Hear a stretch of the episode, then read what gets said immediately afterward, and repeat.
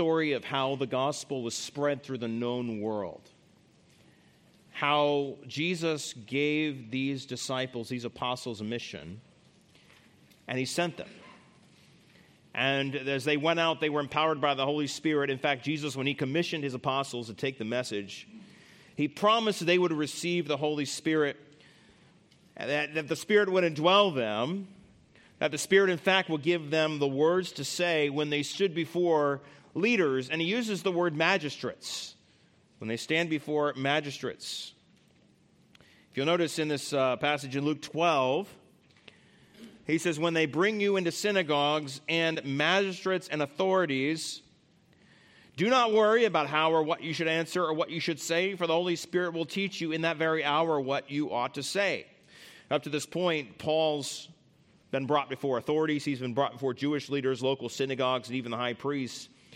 And he most recently had a dust up with the Jews in Jerusalem. Paul's life has been threatened, and we have this man named Lysias, who's a local commander, and he wants to protect Paul, this Roman citizen, from the violence of an unjust mob. So he loads up a convoy and he sends Paul to Caesarea. If you look in your Bible, just go back a few verses to chapter 23 and verse 32. You'll notice that after they stayed in Antipatris, they made their way to Caesarea, which is by the coast. And it says here, the next day they left the horsemen to go on with him, Paul, and returned to the barracks. And when they came to Caesarea and had delivered the letter, this is the letter that is cited in verse 26 of chapter 23. They delivered the letter to the governor and also presented Paul to him. And when the governor had read it, he asked what province he was from. And when he understood he was from Cilicia, he said, I will hear you when your accusers have also have come. And he commanded him to be kept in Herod's praetorium.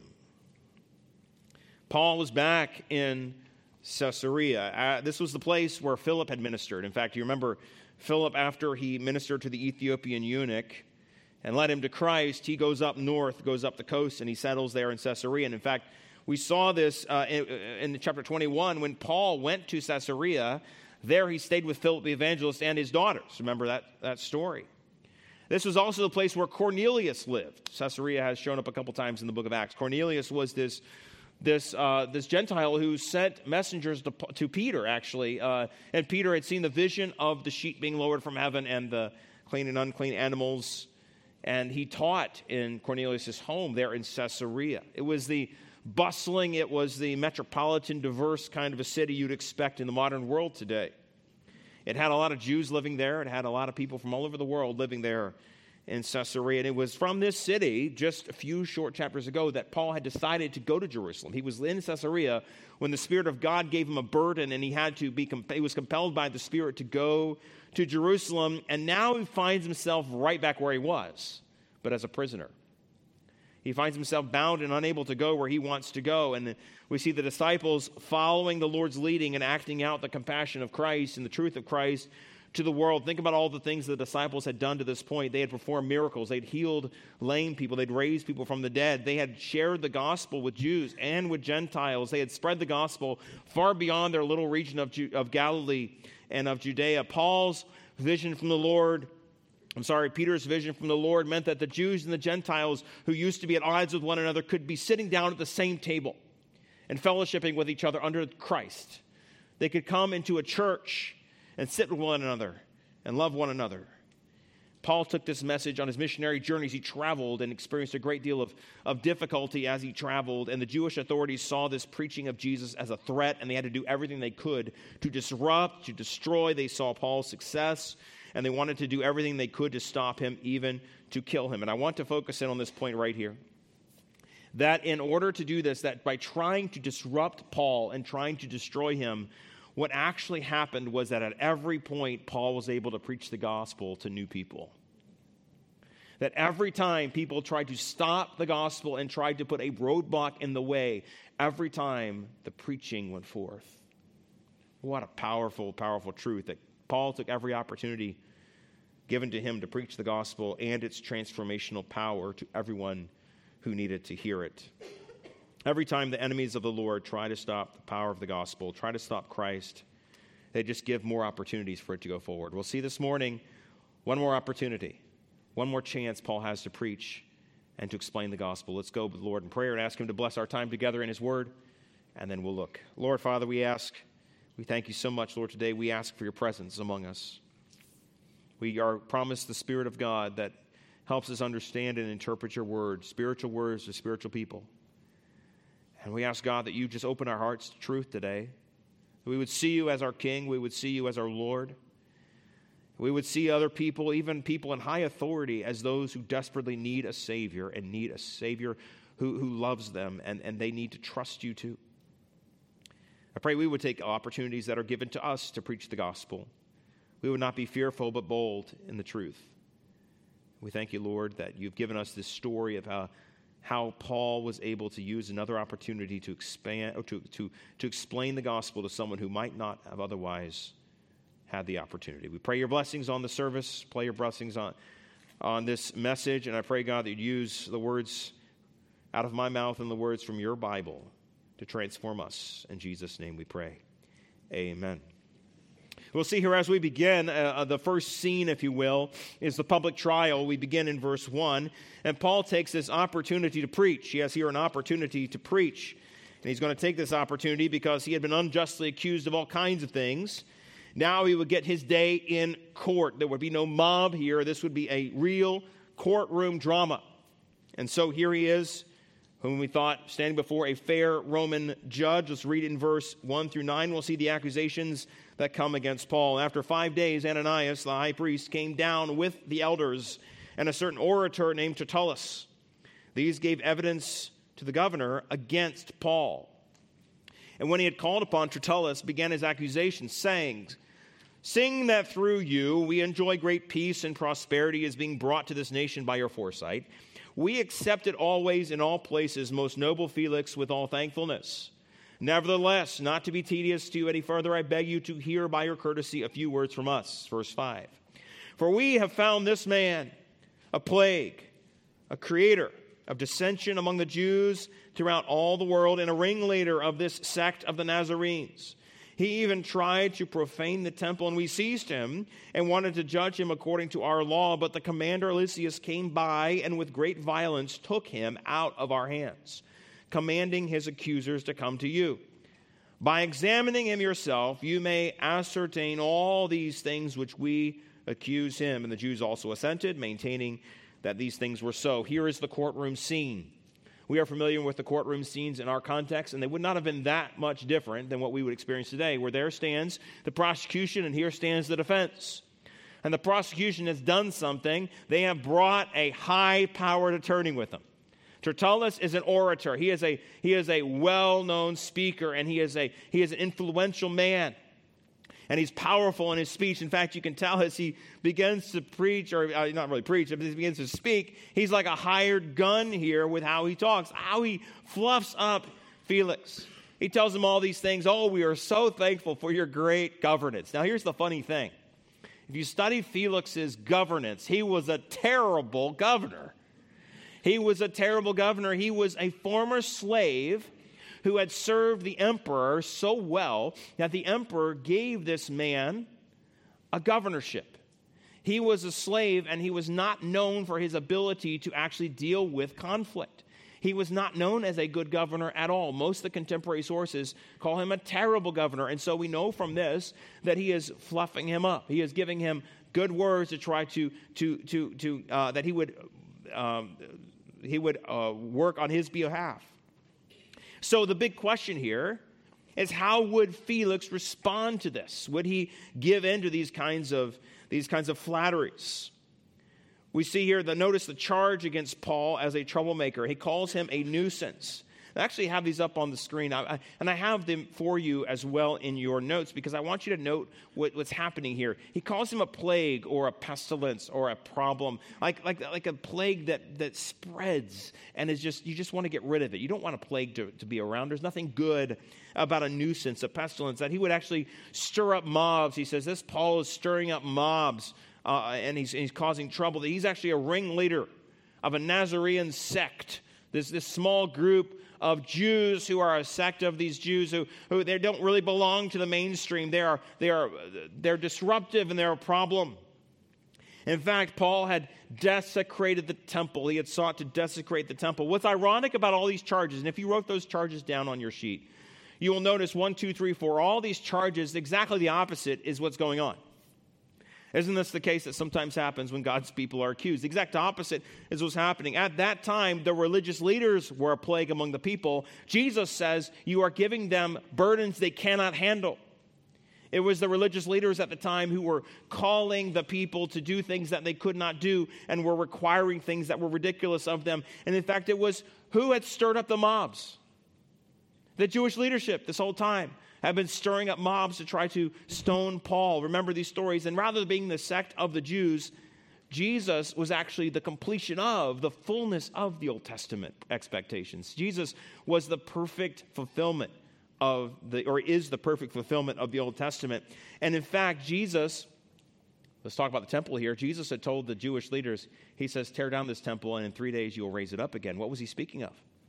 The temple of His, who had desecrated the temple? It wasn't Paul. It wasn't Paul at all. In fact, it was the Jewish leaders who had, who had desecrated the place where God is. They had desecrated the temple by, des- by destroying, by, by whipping, and by crucifying the perfect temple of God. Here, as, as Jesus is described in John, the tabernacle of God among men, they destroyed and they sought to, to kill. They did kill, but they sought to totally destroy the temple of God, the true temple of God where God is worshiped. Their accusations with Paul came with the consent of the entire group. The whole group said, Yes, we agree with this. And so, what does Paul do to defend himself? Look at verse 10. And Paul, after the governor had nodded for him to speak, answered. He says, Inasmuch as I know that you have been for many years a judge of this nation, I do the more cheerfully answer for myself. And because you may ascertain that it is no more than 12 days since I went up to Jerusalem to worship, and they neither found me in the temple disputing with anyone, nor inciting the crowd either in the synagogues or in the city, nor can they prove the things of which they now accuse me. There are three parts to Paul's defense in Paul's speech. The first is simply the defense. Paul makes a defense for himself. He says that all that they're saying is not true. He says, I've only been here for 12 days, and in those 12 days, I could not have done anything that they said I've done. Plus, there's no one here to actually verify that what they're saying is true. It's just not true. It's simply not true.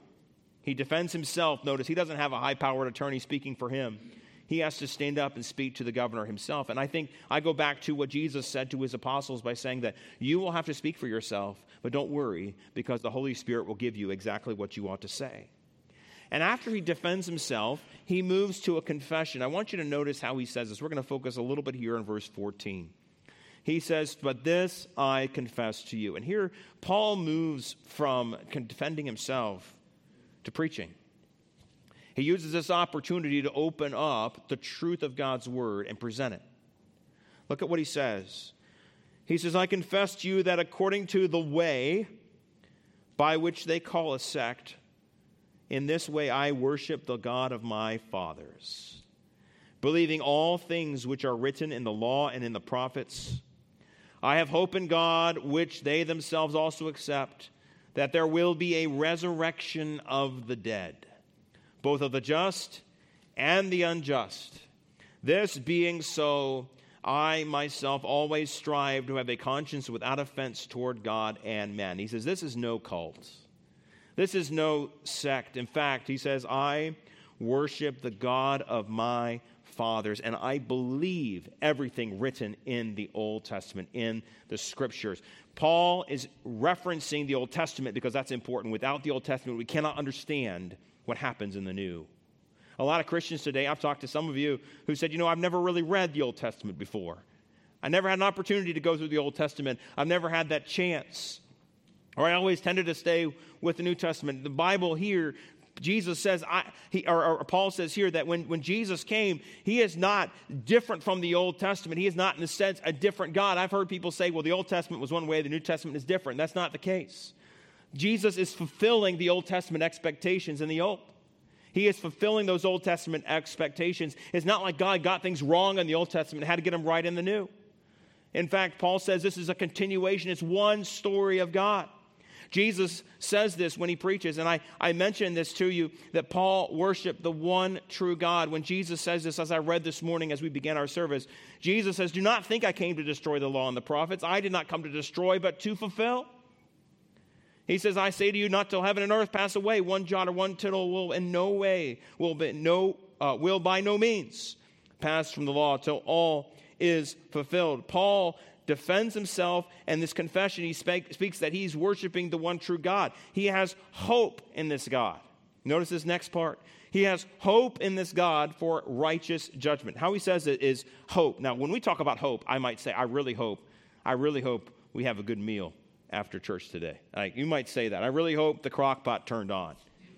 I really hope that I didn't leave my iron running this morning after I ironed my clothes. You might have these hopes. Some of you kids might say, I really hope that one day I'll marry somebody. I really hope that the Panthers win one football game this year. You know, you might have these, these feelings of hope. That is not the word hope we're talking about here. That, when you say hope in that context, it just means that, that well, it might happen, it might not happen. I'd rather it happen than not happen. When the Bible talks about hope, we're talking about an eager expectation, a sure expectation of what is going to come. It is an expectation, and you know it's going to happen. It's not like, well, I hope it happens. He says, no, this is the hope. This is what we place our confidence in. Another way of translating this word is faith. It is my faith of what is going to happen in the future. It is my eager expectation, my sure expectation, and this expectation is shared with these Pharisees about a future resurrection and a judgment. Notice the resurrection that is to come is a resurrection of the dead, both the just and the unjust. That is, the believers and the unbelievers will be raised and will be judged by God. This judgment, I'm sure, perked up the ears of Felix the governor. We'll see why in just a moment. In fact, God tells us in His Word that He will hold every person accountable. Sin will be judged. You cannot escape the judging eye of God. There's nothing you can do, there's nowhere you can hide where God cannot see you. God knows where you are, God knows who you are, and every person will find the judgment of God. And this is, this is comforting to those of us who know Christ Jesus as our Savior because He took our punishment and He is our righteousness. And that is not comforting for those who do not know Christ as their Savior because you will face God and you will face His righteousness when you are a sinner. And that is not a good place to be in. Because God will judge sin. And if you are a sinner whose sin has not already been paid for, you will pay for that sin, and you cannot escape that judgment. You cannot escape it. You cannot hide from it because He knows you. He knows where you are. And there are people today, it looks like they get away with it.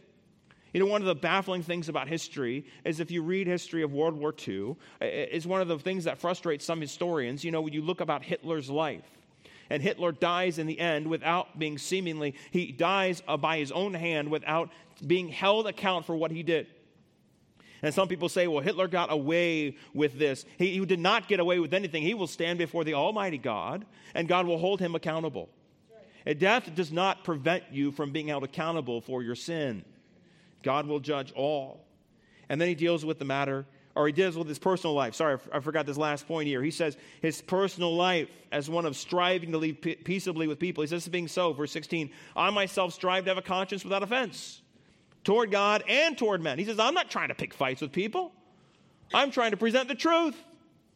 I have a clear conscience towards God and towards people, which reminds me of what he says in the book of Romans when he says, If it's possible, as much as depends on you, live peaceably with all people. Paul tells us that his idea in life was to, was to be, live peaceably with God, peaceably with people, and then finally he deals with the matter at hand. Sorry, the matter at hand, verse 17. All this was in the past, but why was Paul standing before this man now? He, for once, for once, has an uninterrupted defense. It's amazing. No one screams at Paul. No one rises up and drags him out. He's allowed to speak. He says in verse 17, After many years I came to bring alms and offerings to my nation, in the midst of which some Jews from Asia found me purified in the temple, neither with a mob nor with tumult they ought to have been here before you to object if they had anything against me, or else let those who are here themselves say if they found any wrongdoing in me when I stand before the council. Verse 21 Unless it is for this one statement which I cried out. Standing among them, he said, Concerning the resurrection of the dead, I am being judged by you this day. The reason he's there is because he spoke about Christ. He spoke about the resurrection of the dead. And I believe this resurrection And the statement about judgment caused Felix, the governor, to pause. Felix had heard this before and was curious about this, and he wanted to know more, which led to a very interesting opportunity because to this point, Paul had been speaking publicly. And now we have an interesting shift. Look at verse 22. We see the private conference. Paul had an opportunity to preach. Now he has an opportunity to persuade. Paul had been preaching about the resurrection and defending himself. Now he faces a curious man. Look at verse 22. When Felix heard these things, having more accurate knowledge of the way, that means he was aware of what Paul was talking about. He adjourned the proceedings. He stopped the proceedings and said, When Lysias the commander comes down, I will make a decision on your case. So he commanded the centurion to keep Paul and let him have liberty, and told him not to forbid any of his friends to provide for or visit him. Felix is a fascinating character because he was familiar with the truth and he wanted to hear more. He was curious about what Paul was saying. He was legitimately curious. He wanted to hear this in a different setting. And I think there was some wisdom here with Paul dealing with a governor because I thought to myself, if I ever had the opportunity to stand before a governor, but standing before someone who was a big wig in our culture today, what would I say? I wonder, what would you say if you had the opportunity, if you had the ear of a government official? Well, notice first that Felix makes a delay for the judgment. He, he wants everyone delayed here because he wants to hear Lysias before he makes a decision. And I know here that he simply wasn't waiting for Lysias because of how the rest of this story unfolds. Because he let Paul have some freedom. And then you notice here how curious he is and it says here he was curious of what Paul had said. He says, When the commander has come, uh, I'll make a decision. So he commanded the centurion to keep him, and he wanted to, he wanted to have Paul nearby. He was a curious, curious man, and he's also a convicted man. Look at verse 24. After some days, when Felix had come with his wife Drusilla, who was Jewish, he sent for Paul and heard him concerning the faith in Christ. As he reasoned about righteousness, self control, and the judgment to come, Felix was afraid and answered, Go away for now. When I have a convenient time, I will call you. Felix was a curious man, but he was also a convicted man. He was a man who's convicted by the truth. And there may be some people here who are curious. You're curious about faith. I've talked to some people who've come to our church who will sit in the chairs and say, You know, I'm just really curious. I'm curious about the Bible. I want to know what God has to say. I'm not sure if I believe it, but I'm curious.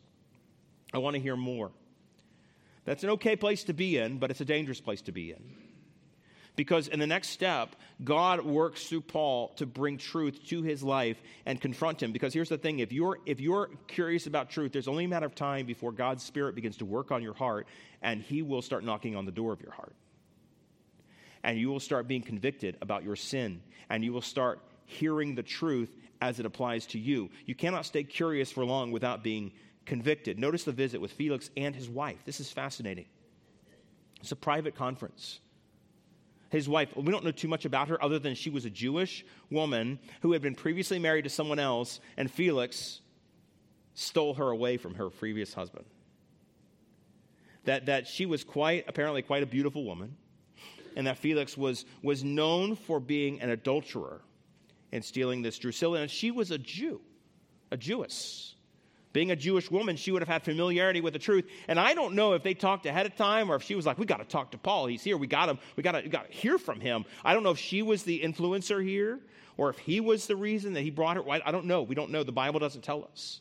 But that's a definitely interesting point to this that, that then they, they have this command, they have this conversation with Paul. He sent for Paul and heard him concerning the faith in Christ. He wants to hear more. And when Paul confronts him, when Paul speaks to him, Paul does not hold back. Look at the way that Paul is described dealing with him. First, he talks about righteousness. Now, what is righteousness? It's the perfection of God. It's the perfect right of God. It is God's perfection. It's not excuse, we cannot excuse our sin when we stand before the righteousness of God. God is perfectly righteous, and the righteous requirement of the law, righteousness. What is the what is the second thing he talks about? Self control. Coming to a man like Felix, this would have been a very direct accusation against him. Now, think about how Paul is talking. This is a man who has every power over Paul. Uh, Felix could, with a snap of his fingers, send Paul away. But Paul has the courage and the boldness to speak the truth about the righteousness of God. In fact, this word reasoning has the idea about dialoguing. It is this, this conversation, this discussion, this close conversation. And then lastly, he talks about accountability. That is the coming judgment. And Paul looks at this man and he tells him that he's going to be held accountable for his sin. The boldness in Paul is undeniable that God would deal with wickedness. How does Felix respond to this? Well, he's a conflicted man. In verse 25, Felix was afraid, and he answered, Go away for now, for I have, and I have a convenient time, I will call you. His first response was fear. He was afraid. Why would he have been afraid of what Paul was speaking unless it was true? He knew that what Paul was saying was true. And people today respond the same way when God's truth is spoken. They know it's true, and often they respond with fear. It resonates in their heart, and they hate it because it confronts what they wish were not true. This is why, this is why when you often talk to people who do not say, I don't believe in God and I hate him. Now, wait a second. Have you ever, have you ever had conversations with God and they're very much hate the God they're, con, they're convinced does not exist? It's because they know He does exist and they're rebelling against that God who does exist. You see, when you present the truth, the truth convicts and it has power of its own weight, has its own weight behind it. He had, he had fear in his heart, but you notice the second thing, this delay he has. He says, When the time is convenient, I will come to you. You notice that delay is important because he, he, wants, to, he wants to have um, uh, Paul at his disposal. He doesn't want to have to be submissive. He wants to say, "Go away for now when I have a convenient time." Isn't this mo- one of the more dangerous responses to the gospel message today? Right now is not, not the time. I, I'd rather talk about this later. Can we deal with this later? I want, I want to do this when I've had some time to think about it. I want some convenience. I want to have control over the situation. The thing is, when the truth is presented, you are responsible to respond. You are, you are called to respond to that truth, friend. And, and there is no place for delay. Yes, fear when you understand the truth, but delay is a scary thing. He's, he's conflicted. We see this in this delay. He's conflicted about what to do with Paul. He hears the message and he doesn't know what to do. In verse 26, it says, Meanwhile, he also hoped that the money would be given to him by Paul that he might release him. Therefore, he sent for him more often and conversed with him. Time and time again, Felix would have Paul come in and talk, and he's hoping that Paul might bribe him. Now, Paul has just spoken to him about righteousness, self control, and the coming judgment. And Felix hears him. He wants to hear more from him, but he's also corrupt. And that Felix thinks that if Paul comes enough times, eventually Paul will give him the money he's looking for, and he will let Paul go. This is a corruption. But the delay lasted for two years. Look at verse 27. After two years, Porcius Festus succeeded Felix, and Felix, wanting to do the Jews a favor, left Paul bound. For two years, time and time again, Felix would call Paul to come in and talk. And I'm sure they talked about these things over, and I would have loved to be there to hear these conversations. And after he would talk to Paul, he would let him go, and then he'd call him back. And he delayed and he delayed and he pushed off and he kicked the can down the road. And at time and time again, he waited and waited and he delayed. And after a while, if you delay too long, you run out of time.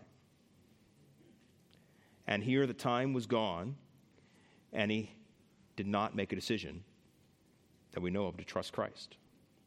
I want you to think for a second before we go into the conclusion. I want you to think about it from Paul's perspective. God is keeping Paul safe in prison. Paul, can you think how frustrated Paul would be? Another conversation with Felix. We've gone over this before. I'm not bribing you. What are we talking about? Okay, yeah, have the opportunity to share the gospel. We have the conversation. We keep going. And over time, I imagine Paul, over two years, was thinking, man, I could be going all over the world. I could be doing things for Christ, and I'm stuck here. Yet God was protecting Paul in that prison. He had a purpose for it. But I want you to focus here on the warnings these passages gives us. First, and this conclusion, I want to give you two warnings. The first is this that the truth is and what I'm calling an imperative. That is, that the truth is not just what is, the truth tells us what ought to be. God demands a response. And Felix delayed, and the delay is to decide. There was a commercial, I think it was a Super Bowl commercial years ago that came on that was really funny, and it was a guy who was playing tennis. And he's standing there with his tennis racket, and the ball is served to him, and it goes right by his racket. And he waits for about a second, and then he swings his racket. Then it cuts to a scene in a, in, a, in a, a, very nice restaurant. There's candlelight. There's a man and a woman sitting across from each other at the table. They're obviously in love. And she looks at his face and she says, I love you. And he stares back at her blankly. She oh, gets up in a huff and walks away from the table. And then he says, I love you too. it was a stock trading ad, and it said, Timing is everything. And the point was, is if you delay, you miss your opportunity. And I, as I was looking at this passage this week, that those scenes popped back in my mind more than once. To delay is to make a decision. So many people think if I can just not make a decision, then I, won't, I, I won't. I mean, to not make a decision is okay. I mean, I, will just not choose uh, this or this. But, friend, if you choose to delay, you're making a choice. And Felix, Felix here had an opportunity to trust Christ. He was hearing the gospel message. He was learning. He was being convicted. He was full of fear. He was obviously, the Spirit of God was working in his life. And what did he do? He delayed. He delayed and he delayed and he delayed and ended up nothing happened. And to delay is to choose. And my heart goes out to people. The truth is an imperative. My heart goes out to those who think they can just delay long enough until the decision is made for them. You cannot delay and escape the decision. Choose you this day whom you will serve. If it's God, serve him. If it's Baal, serve him. If Jesus rose from the dead, if God is who he is, then just bow the knee before the Lord. Accept him as your Savior. Believe in him. Why do you waffle? Our hearts are, are, are, are wicked things. We lie to ourselves, we deceive ourselves often, and I, I, I think that a lot of us fall in this category of not believing the truth as an imperative. That is a decision to do something. It's not just a, uh, the, yeah, I believe the truth, but do you act on it? Secondly, I want to speak to Paul's um, work in this chapter that he was bold, and I would encourage you to be bold. And there are three ways that we're bold. You know, first, he was bold publicly. In large group settings, we sometimes freeze up and we don't know what to say. We get nervous and we wonder how we will be understood. We especially worry about this when our audience is not used to hearing about the things of the Lord. We might try to water down the truth if we're with a, with a group that we think, I don't know how these people are going to respond if I tell them that God hates sin. So we, we water down things. We don't speak the truth. What will they think? But when the opportunity comes to defend the faith in a public setting, I want to encourage you, and I'm encouraging myself, to step forward and speak the truth about the Lord Jesus and his gospel. And I don't know when that opportunity will come to you. It's amazing after preaching a message, we've talked about boldness, we've talked about opportunities a lot in this, this book chapter. And many of you have come to me afterwards and said, you know, I had this really great opportunity. I was talking to somebody, and I, I didn't expect it, but boom, I had this opportunity to share the gospel. And the next phrase is what makes me excited. And they say, and I took it. Like, that's awesome because who knows? Maybe last month you'd have had the opportunity and you would have said, Well, I'm going to I'm gonna just delay for a second. I'm not going to do this. I'm a little nervous about what to say. And maybe we'll eventually talk about something a little more comfortable. You know what? Take the opportunity. Be bold publicly and be bold privately. I, I, I think about Paul's private ministry to Felix the same way as his public ministry, but more pointed. In fact, when he was one on one with the governor, he took extra effort to preach about the governor's personal responsibility to God. I think this was intentional. We don't have any evidence that Paul directly confronted Felix about his sin publicly. He waited till he was one on one with him, and privately he dealt with him about responsibility to God and about righteousness and about self control. Be bold privately. Sometimes we like to hide in the crowd. We don't mind speaking if it's a bunch of people, but if it's one on one, we get really nervous. And friend, be bold privately, and be bold consistently. Paul stayed in his charge for two years. He had many conversations with Felix.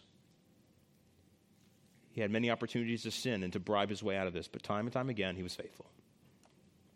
So, would you be bold like Paul was when you face governors? I, I don't know if you'll ever have the opportunity to speak to a political figure, to speak to a governor, to speak to someone who's a leader, but I'm committing this week, I committed to the Lord. I said, Lord, if you give me the opportunity to speak one on one with a political leader, I will share with them the good news of Christ. I don't know if that'll ever happen. I feel like it's unlikely to happen, but you never know. You never know when the opportunity is going to strike. And it's like I often give this illustration, but you know, it's, eh, they, they tell you, you know, I used to play baseball a lot as a kid. And, and when we were playing baseball, it was like, you got to know what you're doing with the ball before it gets hit to you. If you're playing shortstop and you don't know what you're going to do, the ball gets hit to you, it's too late. You've got to know what you're going to do before you get the ball. And so every every pitch, every every bat, you look around, you talk about your, your players, you know, ball comes to me, it's going to you, then it's going there for the double play. We're going to take care. Okay, we're good. We know what we're doing, right? We're all in agreement. And what I'm asking you to do is make the decision now so you don't have to make the decision then. It's already made. When the, when the opportunity presents itself, you're like, well, I've already made this decision. I know what I'm going to do. God has already told me what He's going to do, and I'm going to obey God. That's what we need to do be bold publicly, be bold privately, and be bold consistently. Would you be committed to the Lord today, to following and sharing the good news of Jesus wherever you are? Father, we ask that you bless each and every person who's making decision right now to be bold and to, to, to believe in the truth and to obey the truth, the truth as this imperative that calls us to make a decision, that we cannot just sit on the sidelines, we cannot sit on the fence. We cannot delay, we must choose. We may be convicted, we may be conflicted. But Lord, we may, we may be all these things. You may be working right now in someone's heart. But I pray you would not let that person alone, that they would, they would believe you, they would give in to you, Lord. They would, they would succumb to you, they would allow you to work. They would not, they would not uh, quench the Spirit of God, the work that, that you're doing in their life.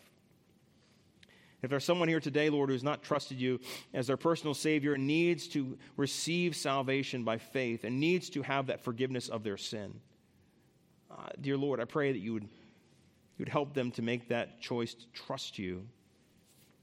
They would not push this off till tomorrow or even later today. We're not guaranteed tomorrow. We're not guaranteed later today. We have this moment, and you've called us, Lord, to believe in you, so I pray that we would.